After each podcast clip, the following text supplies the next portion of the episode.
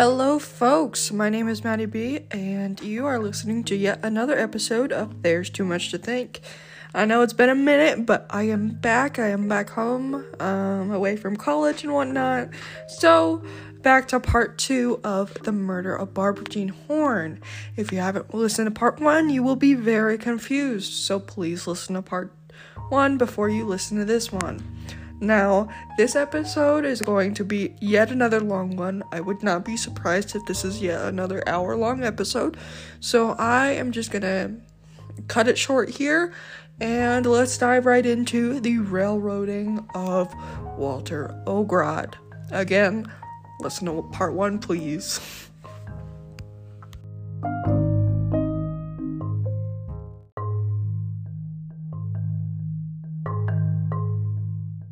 So, the railroading. Being one of the houses in the neighborhood where Barbara Jean originally disappeared, it should come to no surprise that Walter Ogrod, as well as the Greens and anyone else who had been living in the house at the time, were questioned when the crime originally happened in 1988.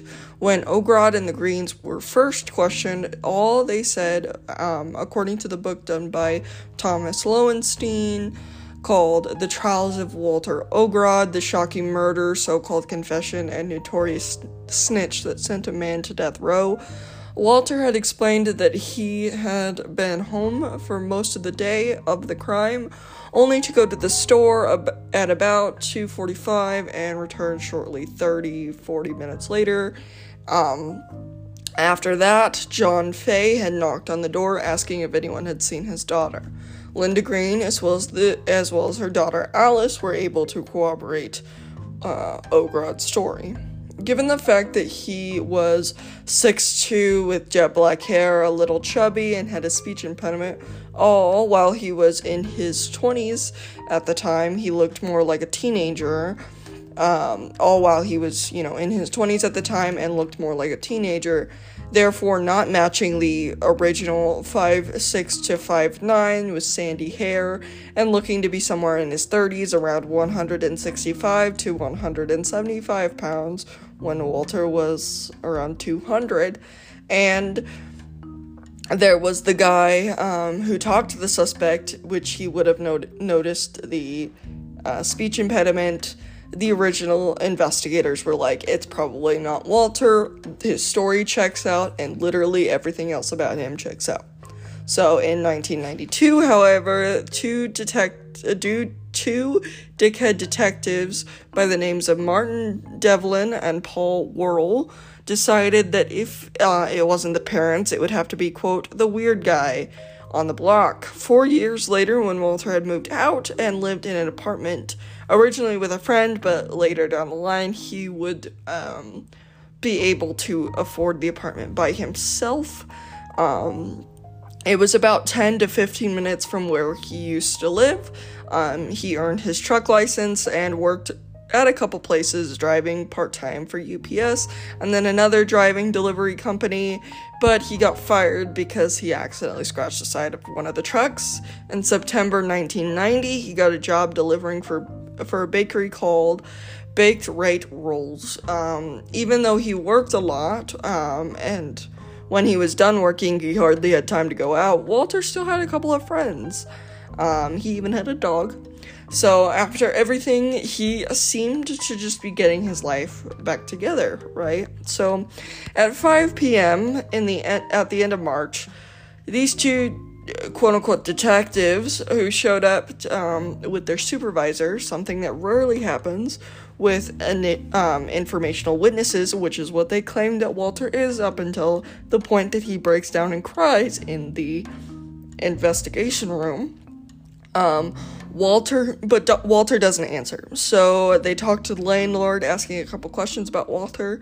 They even asked him if Walter had a weight set, but the detectives would later claim that uh, they knew nothing about the weight set until later when um, Walter confessed um, using a pipe or a bar from his weight set. Um, so hold on to that for later because my goodness. Um, they left a note for him to come in on Sunday. Um, on the day, on the day that de- the detectives came by, Walter had gone to work, took his dog on a two hour walk, and went to a comic book store. He had been collecting comics since he was a child and did this twice a month. He also picked up his weekly Chinese dinner. So, two days later, he got home around 10:30 a.m. because originally his his delivery uh, run was supposed to end at 4 a.m. but they were like, "Hey, could you do this for overtime? Just this one. It, it won't be as long as your other one." He ended up driving, I believe it's 300 miles. So, uh, so then he came home at 10:30 a.m. Uh, he ate and showered, then called the number on the note. Walter admitted that he was tired and wanted to do the interview over the phone, um, as is his right. Worrell said no, and that he had to come in. And once again, Walter asked if he could come in another time, which is his right because he is an informational witness, not a freaking suspect.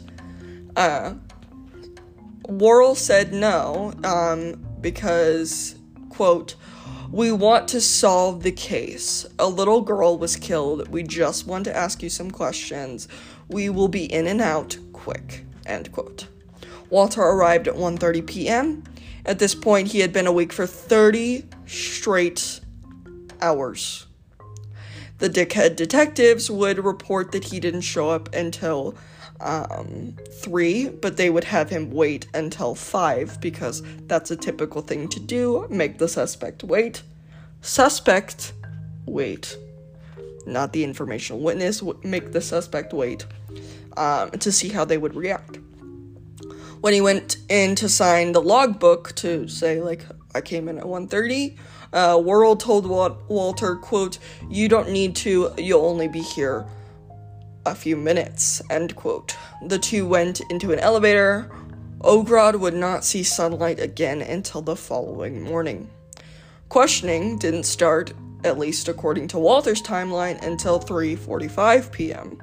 Despite having told Walter uh, Worrell that he was tired and wanting to go home multiple times. They were waiting because they had come up with a bullshit excuse that uh, Devlin, the other detective, had some errands to run, and once that happened, it would be fine. Um, so he told him, like, hey, I really, like, need to get some sleep. I've been up for so long. I'm really tired. Can I please just go home and we can do this another time, right? Again, this is his right. He is an informational witness. He is not being held. He is not a suspect. It is his right. And they are doing this to him. Um so yeah, it didn't start till 3:45. They would later claim it didn't start until 5:45. They as in the detectives. Part of the in- interview they didn't transcribe um, was asking him general questions, and part of the interview, what they called an quote oral interview. Um, from this point on, aside from the timeline, everything had been normal, but here is where it diverges. According to Walter, after these general questions, he stood up to go. Again, this is his right, and asked to call, uh, asked them if they had any more questions to call him, but he wanted to return home. He was getting tired. They closed the door right in his face, saying, quote, We think you might know something. We think you might have done it, and you're blocking it. End quote. Walter asked for a phone call, but they claimed they would get to that later. Devin, Devlin placed photos of dead Barbara Jean in the box in front of Walter, asking him questions like, quote, Do you remember putting her under the sink and washing her off? Do you remember putting her in the box? Does this help you remember? End quote. Very TV investigation if you've ever seen Criminal Minds or any other show like that. This is something called the Reid technique. I'm not gonna get into it now, maybe as another palate cleanser episode at um as this episode is undoubtedly going to be long already. Um, they came up with a story. So basically, that's what the Reid technique is. Anything you've seen on TV, that's what the Reid technique is. That's all you need to know. So they came up with a story saying that Ogrod had invited Barbara Jean in when she asked if uh, Charlie Bird had been around. saying that he took her down to the basement, um, claiming that he, quote, had fun with her, end quote, and bombarding him with questions about why he had done it, where he put her clothes, uh, claiming that people had seen him invite her in that day. This is a bluff. All while showing her pictures, uh, or showing him pictures of Barbara Jean in the box, naked, beaten, and dead. Walter kept denying it. Finally, they said, quote, you need to go um, to a place where you can get some help. You need, uh, you seem a little off. Did you ever go to the doctor? End quote. And he admitted that he did, but he was younger, but he was better now. Then they kept bombarding him with questions and why he had done it. They kept doing this. They kept bombarding him with questions. Walter said, quote, I wouldn't do that. If I did, I would have killed myself, end quote. Notably, this statement, written later by Devlin in Devlin's handwriting, quote, he would he would claim that Walter said, quote, I feel like killing myself over this. If he didn't confess, the detectives said they were going to throw him in a cell with a bunch of black men, which the detectives had used the N word with the hard R they're white either way, but they had to throw in the hard R. Um, and they would tell the inmates that Ogrod had raped and killed a little black girl. At this point, Walter had five or six cups of coffee, as it was the only thing able to keep him up because he had now been up for more than 36 straight hours. At this point, with all the yelling, the pictures, exhaustion, and the bluff that someone had in fact seen him let Barbara Jean inside his home, it all started to get to him. He was spiraling, wondering if he really could have done something, and he was just blocking it out. They asked him leading questions, uh, which, when he gave answers to if he had gotten wrong, um, they would give him answers. So at one point, they even drew a map of the neighborhood so he could trace his route with the box. Devlin said, quote, No, people saw you here, you must have gone this way, end quote. With his life experiences, his mother convincing him things right in front of him weren't real, his severe social anxiety, the fact that he was autistic and had difficulty reading social cues, and having the maturity level of a teen rather than a now 27 year old, on top of the exhaustion of not sleeping in a day and a half, he was, according to the Judd, careful now, Gud Johnson, Gud Johnson, we're gonna go with it, uh, testabil- testability scale that was created to understand those who were at risk of giving false confessions, according to an article done by the National Library of Medicine. So, according to the book, Walter took the test later, and it was found that, quote, he was more su- suggestible and more easily manipulated than 95% of the population, end quote. In the end, Walter ended up confessing, and out of the confession came a 16 page document written by Devlin, and on every page, Walter's signature was on it. In it, Walter explained that he let Barbara Jean in and took her downstairs to play doctor, and he began to remove their clothes and force her to touch him. She screamed, and this is when he started to hit her with what he, uh, what he thought um, was a pipe but it also might have been the pull pull down bar from his weight set. There's more, but if you want more, go read the damn book. So, when it came to his Miranda rights, because this entire time you're probably wondering, like, what the fuck did they read? Did they read him his Miranda rights? Um, the answer is no. Uh, they didn't even say, you know, whatever. They gave it to him in a form of a questionnaire, and they didn't even allow it to answer him it himself. So, um, when it was like you have the right remind uh, you have the right to remain silent. Um, they said, "Did you want to stay stay silent?" And he was like, "Yes." And they were like, "Clearly you didn't because we have this confession." And um, when he said he wanted a lawyer, they said, All you need to do is sign this paper. And he did. Worse, they only let him do this after his confession. By the time Walter had seen sunlight again, he hadn't slept in two whole days.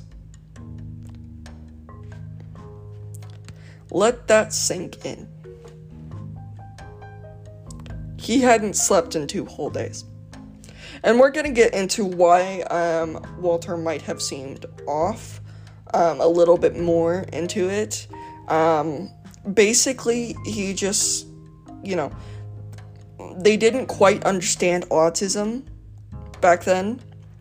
And so by off, they were like, what in the world? And then also, he couldn't, again, typical with most autistic diagnosis, um, diagnoses is, you know, lack of emotional understanding. They would later claim that he talked for two straight hours without interruption, um, that he would be able to accurately express emotions.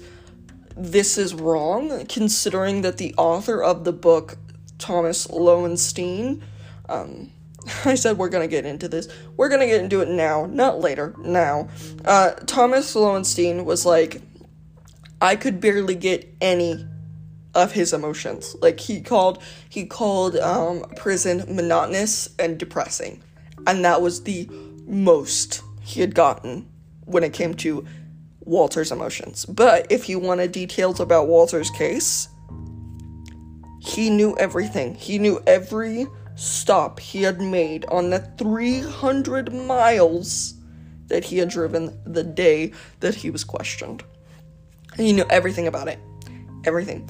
So it's just like and at one point he says something along the lines of, "Can you give me a minute? This is hard on me and you." And Lowenstein was like, after talking to him for a year, this wouldn't have been possible he wouldn't have, one, been able to understand that the detectives were also pissed. Two, he wouldn't have been able to say, give me a minute, because he he didn't need that minute to talk about his emotions. He didn't need that. And three, he needed to understand that this was a tough topic. He wouldn't have been able to understand that if he had done it. So, there are more things. Um, please go read the book. The book is so good. Um, I don't want to use most of the author's stuff, but the author, this is like the only good like source that I can find other than bare bones what happened to Barbara Jean. So I, I have to take some of it, but the author put so much work into this. He worked with the Innocence Project. It was insane. Please go read the book. Like, it is so good. It's so good. If you have Audible, it's one credit. Like, please, for the love of God, read the book. It will be linked in the show notes. It is so good. And he, Lowenstein, needs to be recognized for the amount of hard work that he put into this book. It is so good. Okay. Now onto the trial because who boy, sign up for that.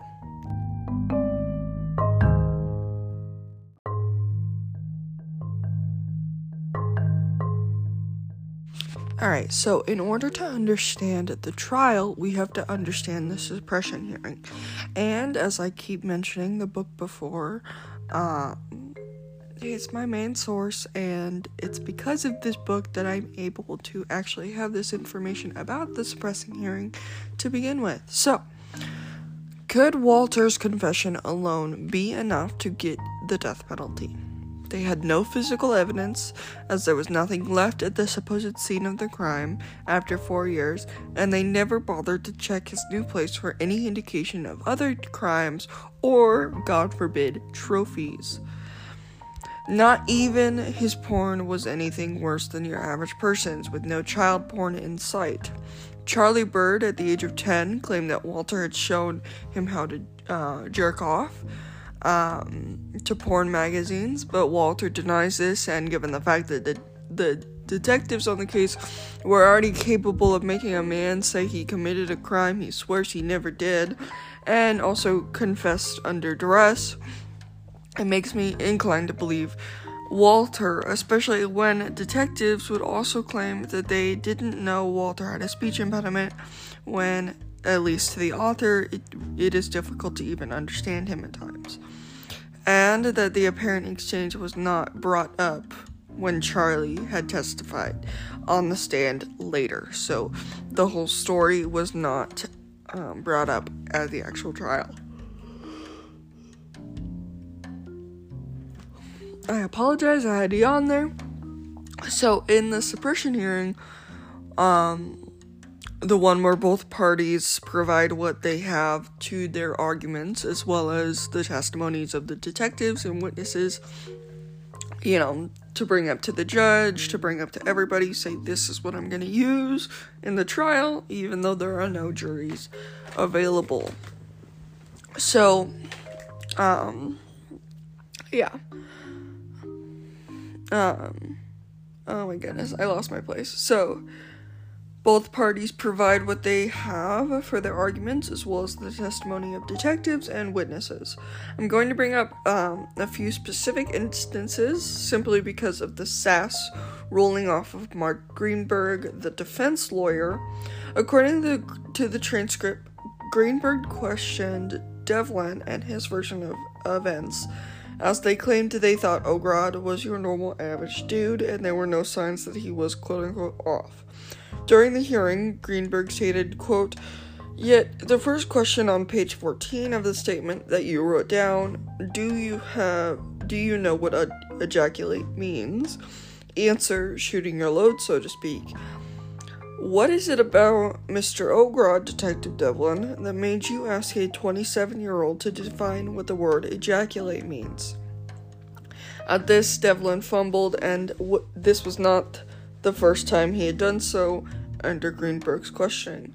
In reference to the fact that Devlin claimed that he had written, he had written Ogrod's confession, quote unquote, verbatim, Greenberg asked why the supposed confession, at least according to Devlin, took two hours and 45 minutes un- uninterrupted for what could only actually be a few minutes of dialogue.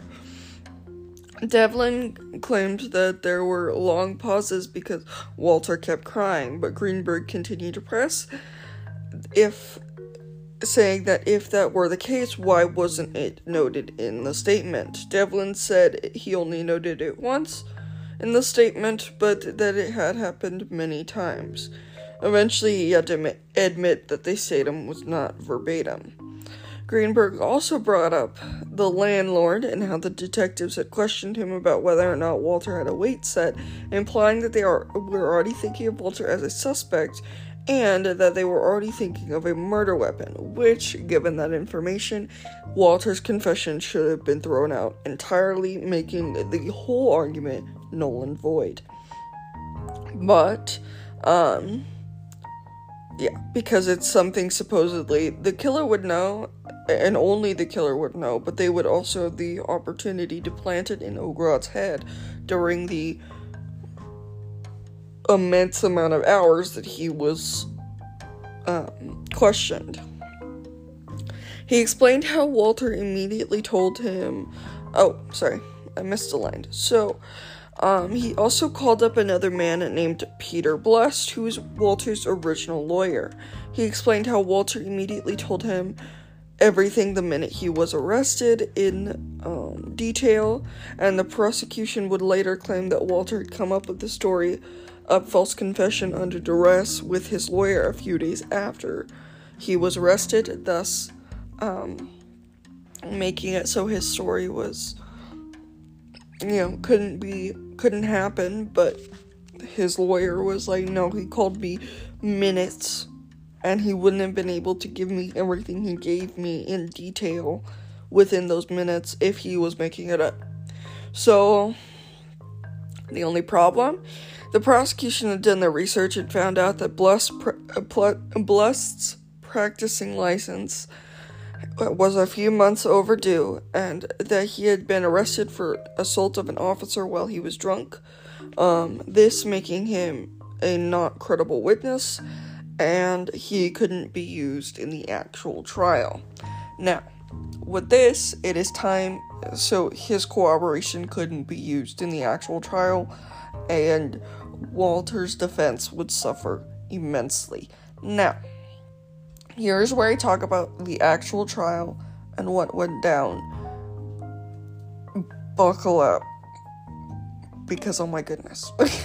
I know I keep saying that with every like new thing that comes up in this case, but I'm I'm serious, you guys. It's it's insane.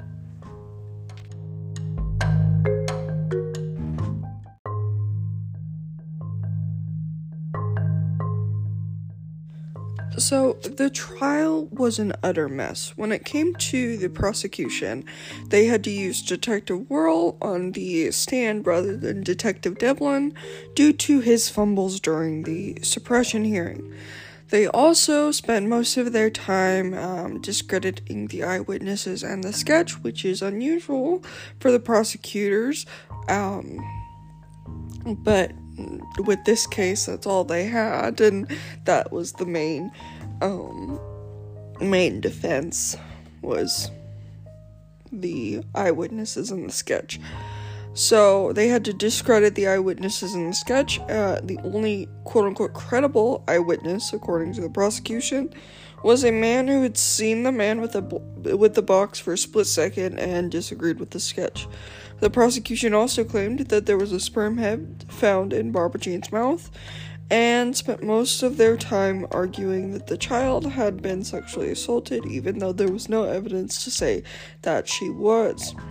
The defense had spent had sent this sperm head, quote unquote, off to the lab to extract DNA, and there was no such thing found, which given the fact that it was the sperm head and not the sperm tail, that's where all the freaking DNA is. So, yada yada.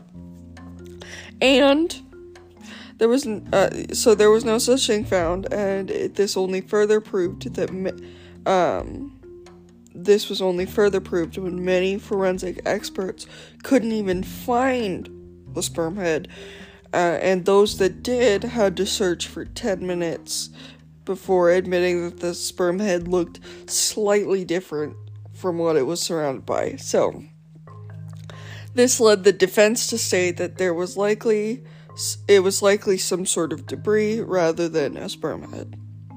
When it came to their final statements, the prosecution straight up lied. Casey, the lawyer for the prosecution, claimed that upon cross examination with Walter Ogrod and asking him about the box, Walter had some, said something like, quote, When I was carrying the box, end quote, before catching himself, but according to the transcript, no such thing ever left Walter's mouth. Casey also managed to get the dates when Walter went to work and when the interrogation took place mixed up, claiming that Walter had eight hours of sleep, but he couldn't have, as according to the book, the first two hours uh, during this time period were the two hours after Walter woke up on Saturday morning. Why would he wake up and immediately go back to sleep when he had work? And then for the next four hours, he was actually driving. And for the last two, he was sitting on the homicide bench. Sorry, I had to yawn again. I'm tired, y'all. Um, so he was sitting on the on the homicide bench where he admitted that he had dozed off, but given the fact that uh, he had been awake for 30 straight hours, dozing off in those two hours was not the proper amount of sleep and still could have been considered sleep deprivation. Casey also threw out random possibilities with no evidence, claiming that somehow Walter's work hours had been falsified. Not only that, but Casey loved to uh, paint Walter as a monster, explaining that Walter, quote, had an evil growth, end quote, living inside him, and quoting people such as Shakespeare and the philosopher Immanuel Kant. All in all, fancy words with no real meaning. According to the National Registry for Exonerations, the jury had deliberated for a total of nine hours, and it first came to the agreement for an acquittal, But one juror stood up saying, quote, I do not agree with this verdict, end quote. The juror was also known to tell others during their three hour bus ride from their hotel to court that he would never let Walter go because something like that had happened to Barbara Jean. Uh, something that, like what happened to Barbara Jean, had happened in his family, and the killer had walked. So that sounds a lot like, I don't know, a conflict of fucking interest and he shouldn't have been on the jury to begin with. But, um, the judge, Judge Stout, announced that it was a mistrial because of the one juror. Walter was seconds away from going home, and John Fay, Barbara Jean's stepfather, had jumped to attack Walter. He believed wholeheartedly that Walter was the one that killed his daughter and wanted him dead for it.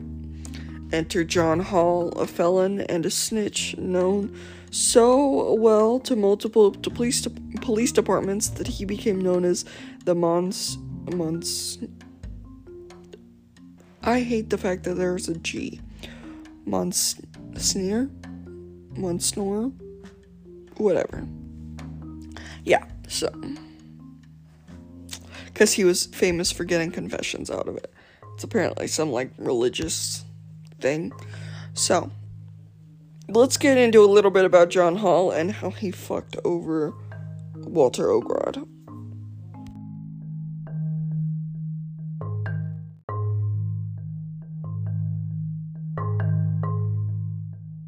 So, once again, according to the National Registry for Exonerations, John Hall, as well as a friend of his by the name of Jay um, Wolchansky, that was awful, and I know it, had come forth stating that 18 months after Walter went to prison, he had confessed to them about what he had done. John Hall, as I said before, was constantly in the prosecutor's good graces because he apparent he was apparently really good at getting so-called confessions out of felons. According to the book, Hall was able to do this because he was a con man who looked like a lawyer and claimed that he could give felons legal advice for their upcoming trials. Hall also had a wife on the outside who, on multiple occasions, would go to the victims' homes in a way to gain extra information for the case, where she would then write to him in jail about all of her findings. Hall would go forward with every case, talking about how he was telling the prosecution these confessions he had heard, quote, out of his own personal disgust, end quote, and never wanted anything in return. Miraculously, though, every time he did so, the police would write him a letter vouching for his better behavior in prison, and wouldn't you know it, his time in prison would get reduced. Funny how that works. So, two years after Walter had gone to prison, he had gone to trial yet again, this time with Wolchansky, who had gotten all of his information from Hall, to testify against Walter Ogrod. Walter did not testify in this trial on recommendation of his lawyer, Mark Greenberg. The prosecution, however, took his silence as a guilty conscience, and on October 8th, 1996, the jury came back with a unanimous vote that Walter was guilty.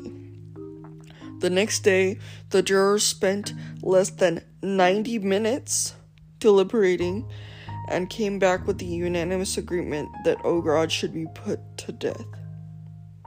Ogrod tried to appeal in 2007, especially after hearing the news of a man named Raymond Sheehan. She, Sheehan, um, had pled guilty to the murder and rape of a 10 year old girl in 1987, a year before Barbara Jean's murder, and get this, the crime happened in the same fucking neighborhood but obviously Ogrod's attempts were to no avail. But that was before the lawyers of the Federal Community Defender's Office and the attorneys from the Bingham McCutchen LLP worked together for a petition of their own evidence. Now, on to the exoneration of Walter Ogrod.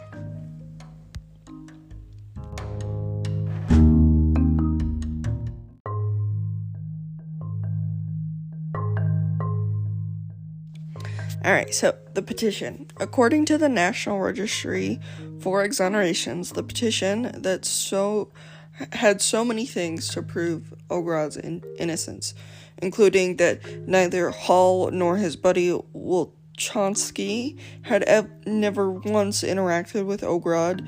Hall's widow had even said that Hall told her that Ogrod never confessed to him. Um, an eyewitness claimed to see a man, uh, to see the man with the box, and he had been smoking, but there was no evidence that Ogrod was a smoker. And a man had been in Ogrod's basement shortly after the murder to find that there was no sign of the crime or the cleanup. It was also brought forth evidence that Mark Greenberg, who had been appointed by the state and was being paid an extremely low amount of money for over 5,000 hours of work, was not given evidence that he normally would have been privy to had he had proper access. Greenberg really tried hard with like the best that he had. But the prosecution took advantage of the fact that Greenberg did not have everything at both trials. Here are a few examples. 1. The fact that Wolchansky had a myriad of health problems, including schizophrenia, which he had lied about on the stand, stating that he didn't. That in the original report, the murder weapon couldn't have been heavier than a baseball bat and would have been lighter uh, then the supposed murder weapon of the pull down bar from the weight set. This is correspondent with her injuries because if that was the case, if she had, if it had been a weight bar, she would have had skull fractures, and there was no evidence that she had skull fractures. In fact, there was evidence that she had actually died of asphyxiation rather than blunt force trauma.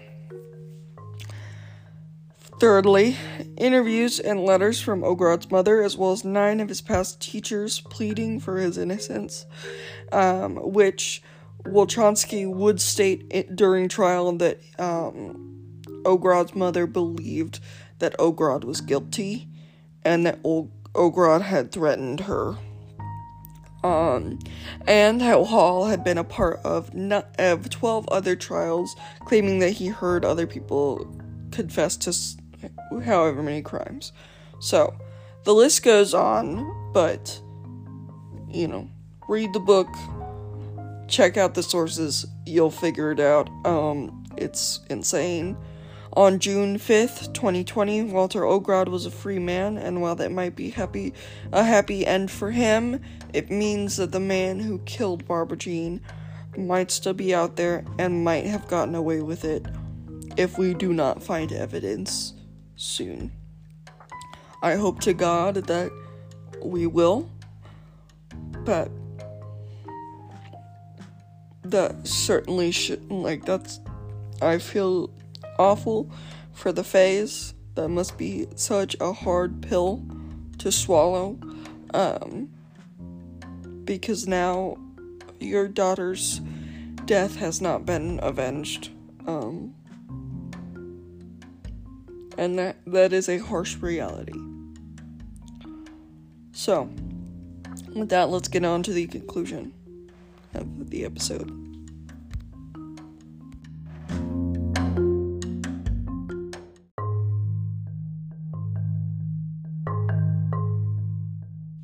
Alright, folks, that is the end of this episode of There's Too Much to Think. Um, this episode took me forever. I'm sorry that it came out a day later than I intended it to. Um, but I hope you enjoyed it. Um, and by like you can't really enjoy a murder case, but I had never heard of this case before, um, so I really wanted to shed some light on it. Um, because outside of the sources that I could find, it appeared that no one else really knew about this case. So I wanted to just shed some light on it. Hopefully, we get some evidence soon. You know, with each passing year, DNA gets better and better. Um, science gets better and better. So I hope that we can find out what happened to Barbara Jean Horn. Um, even if the dude is dead, at least we can, you know, link it. Um, I don't want to say so the parents can get some closure because closure is not the right word. You can never get closure for taking a child uh, away, um, especially so young. But you know, like it's almost like closure, but not really. But I, I think I think you know what I'm trying to say. So with that, that is the end of this episode and the murder of Barbara Jean Horn. Um, you know, if you're on Spotify, please answer the question down below. If you um, liked this episode enough to share it with somebody, please do so. I hope this was worth the two parts for you. Um, if you listen to me on Apple or Spotify or like any other place that you can rate this podcast or leave a review, please do so. Um, I have an official Instagram now called There's Too Much to Think Pod on Instagram. This episode was edited by my boyfriend Mellowtonin on YouTube. It will be down in the description as well as all of my other sources. Um, and yeah have a good day, and my next case is gonna be just as depressing. So, get ready. but but before I end, we are back. We are back on our regularly scheduled program. It was just that one week, so I could get home from school and um, research and whatnot. So it was that one week break, but we are back on our regularly uh, regularly scheduled program unless, you know, family trips or whatnot. So, bye bye.